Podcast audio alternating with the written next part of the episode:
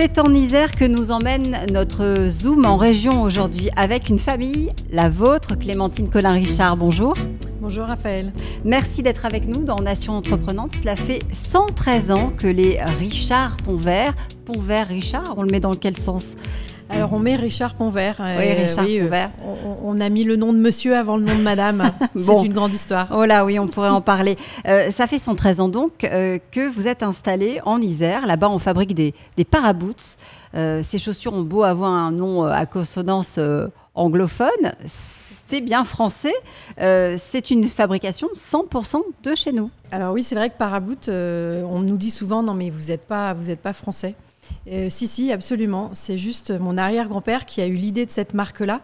Alors, je pense qu'il faut se placer aussi il y a quelques années, puisque Paraboot, c'est les années 1920-1925, où il était de bon ton pour tous les produits qui étaient un petit peu haut de gamme, d'avoir une tonalité anglo-saxonne. Euh, mais après, c'est aussi et surtout l'histoire de la marque, hein, parce que Para, ça vient du port de Para, par lequel était importé le caoutchouc, et Boot, qui étaient des surchaussures qu'il a découvert en fait aux États-Unis. Donc c'est comme ça que la marque est née. Para Boot, et qui n'avait rien à voir en effet avec le petit village d'Iso d'où euh, il était originaire euh, au fond de l'Isère. Alors racontez-nous peut-être comment est-ce que l'entreprise a, a commencé à fabriquer ses chaussures. Euh, on est dans quel genre d'usine? Est-ce que euh, euh, ça ressemble à, l'usine qu'on connaît maintenant? Alors, si vous parlez de celle qui, a, qui est sortie de terre il y a un peu moins de 5 ans, non, je pense pas. On n'est pas du tout là-dedans. c'est vrai qu'il y a 5 ans, la famille, l'entreprise a pris le virage et la décision de créer une nouvelle entreprise de chaussures sur le sol français. Ça s'était pas fait depuis à peu près 40 ans. Non, non, on était sur un atelier, puisqu'à l'origine, on pense vraiment que c'était euh, un atelier euh, type un atelier de cordonnerie et qui a évolué pour avoir euh, deux usines, puisqu'il y avait sur le site d'Iso, mais il y avait aussi le site de Tulin. où historiquement on, a, on fabriquait donc tous les produits de la marque, cousu Goodyear, cousu norvégien. Et quand je dis de la marque, parce qu'il y avait beaucoup de marques au sein de Richard Ponvert. Il y a du galibier, il y a du parachoc, on a fait des patins à glace Alvira, on a fait des chaussures de montagne. Voilà, c'est un grand, grand, grand savoir-faire. Aujourd'hui, on travaille beaucoup euh, avec les pouvoirs publics sur des modèles aussi en sur-mesure. Euh, des savoir-faire, euh, des outils qui ont, qui ont changé. et pourtant, si on regarde quand même, il y a des choses qui ne changent pas. On est toujours à 150 opérations manuelles pour faire une chaussure chez vous C'est vrai que ce savoir-faire, c'est pas parce qu'on est dans une usine, une usine 2.0 ou qu'on est dans un atelier de cordonnerie qu'il faut moins ou plus de d'opérations. Donc on reste sur les 150 opérations, nous on y tient. Ces 150 opérations, pour nous, ils sont le gage d'une chaussure de qualité. Fabrice, Fabrice Marcella, notre expert. Euh, moi, la question, elle porte surtout sur la longévité. C'est-à-dire qu'on ne naît pas une grande entreprise, on le devient. Et comment on fait pour pour euh, bah, continuer à être euh, toujours euh, finalement dans, dans l'air du temps, continuer à exister, continuer à, se développer C'est quoi le secret? Alors, si vous avez la réponse, je suis preneuse. Non, en tant que quatrième génération, moi, je, des fois, on me dit, vous êtes gardien de quelque chose. Non, je suis gardien de rien du tout. J'ai eu la chance d'hériter d'une très jolie usine, très jolie marque. Euh, mais qui a eu des hauts et des bas, qui a eu beaucoup de hauts, et puis dans les années 80, il y a eu quand même pas mal de bas. D'ailleurs, un, bas qui aurait pu faire qu'aujourd'hui Paraboot n'existe plus. Et je pense qu'on doit ça à une famille d'entrepreneurs à une famille qui s'est beaucoup investie dans cette entreprise familiale. C'est d'ailleurs pour ça qu'aujourd'hui, elle porte encore ce, nom d'entreprise familiale. Euh, avoir la vocation de rester indépendant. On s'est développé en autofinancement. Euh, jusqu'à il y a à peu près 5 ans, parce que là, mettre 10 millions d'euros sur la table pour la nouvelle entreprise, bon, ça a fait grincer quand même un petit peu euh, les dents. Je pense qu'il n'y a pas de recette miracle, c'est juste de croire en son produit et de rester surtout sur son métier. De savoir ce qu'on est capable de faire, de savoir la valeur que ça a, et donc de, de focaliser autour de ça. Je dirais qu'aujourd'hui, en fait, on fait les mêmes chaussures. Alors, c'est là où de temps en temps on oppose tradition et, et modernité. Et moi, je dirais que non. La modernité peut venir des plus belles traditions.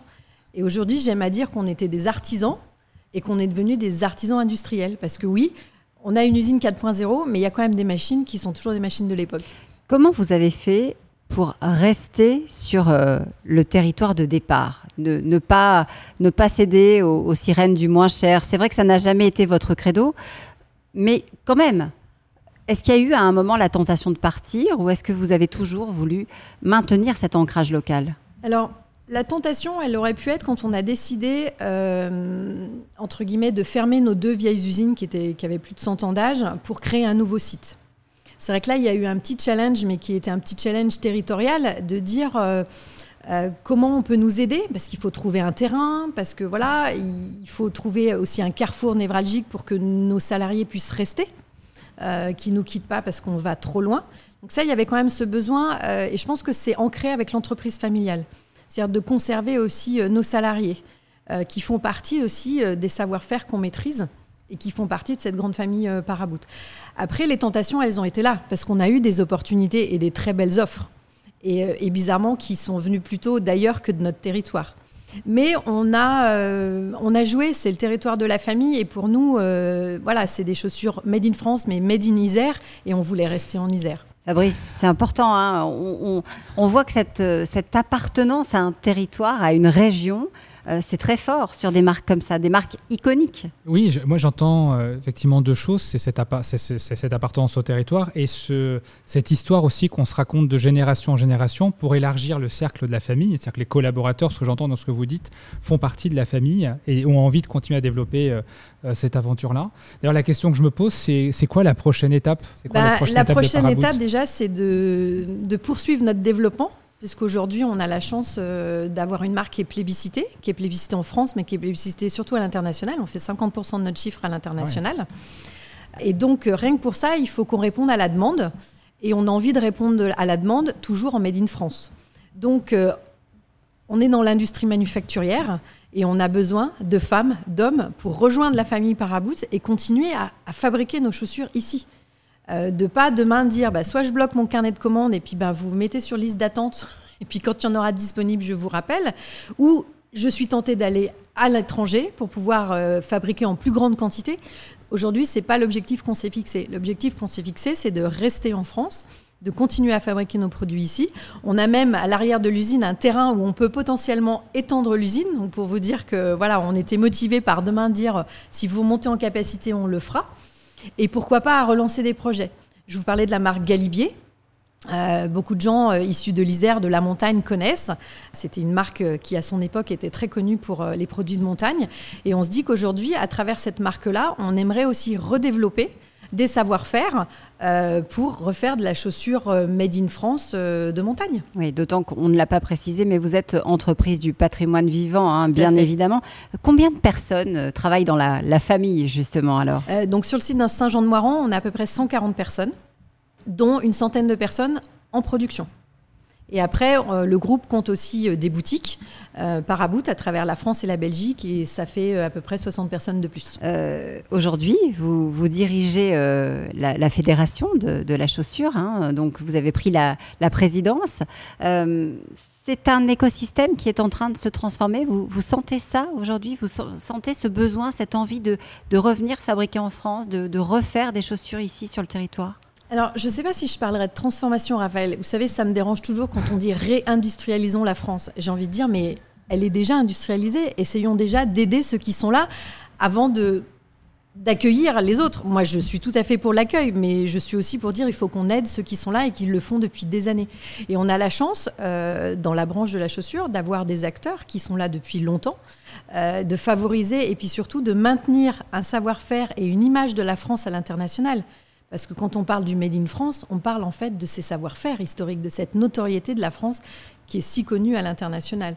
Donc oui, ces derniers temps, il y a un focus sur le Made in France lié à plusieurs, euh, je dirais, causes. Euh, la première, on l'a tous connue depuis deux ans, euh, elle nous enquiquine quand même au quotidien assez régulièrement, ça s'appelle la Covid, mais qui nous a permis aussi de nous reposer des bonnes questions. C'est-à-dire de dire, bah voilà, je ne plus, plus forcément bouger, il y a des choses de l'international qui me viennent, qui me dérangent. Donc est-ce que je peux regarder autour de moi? Est-ce que je peux regarder, je dirais, à l'intérieur de moi ce qui me parle? Et ben dans ces cas-là, heureusement, on réagit local, on réagit territoire, donc on réagit Made in France. Merci Clémentine. Clémentine Colin-Richard pour euh, la très belle maison euh, Parabout qui a donc 113 ans, 113 euh, ans en Isère, du côté désormais de Saint-Jean-de-Moiran. Thank you.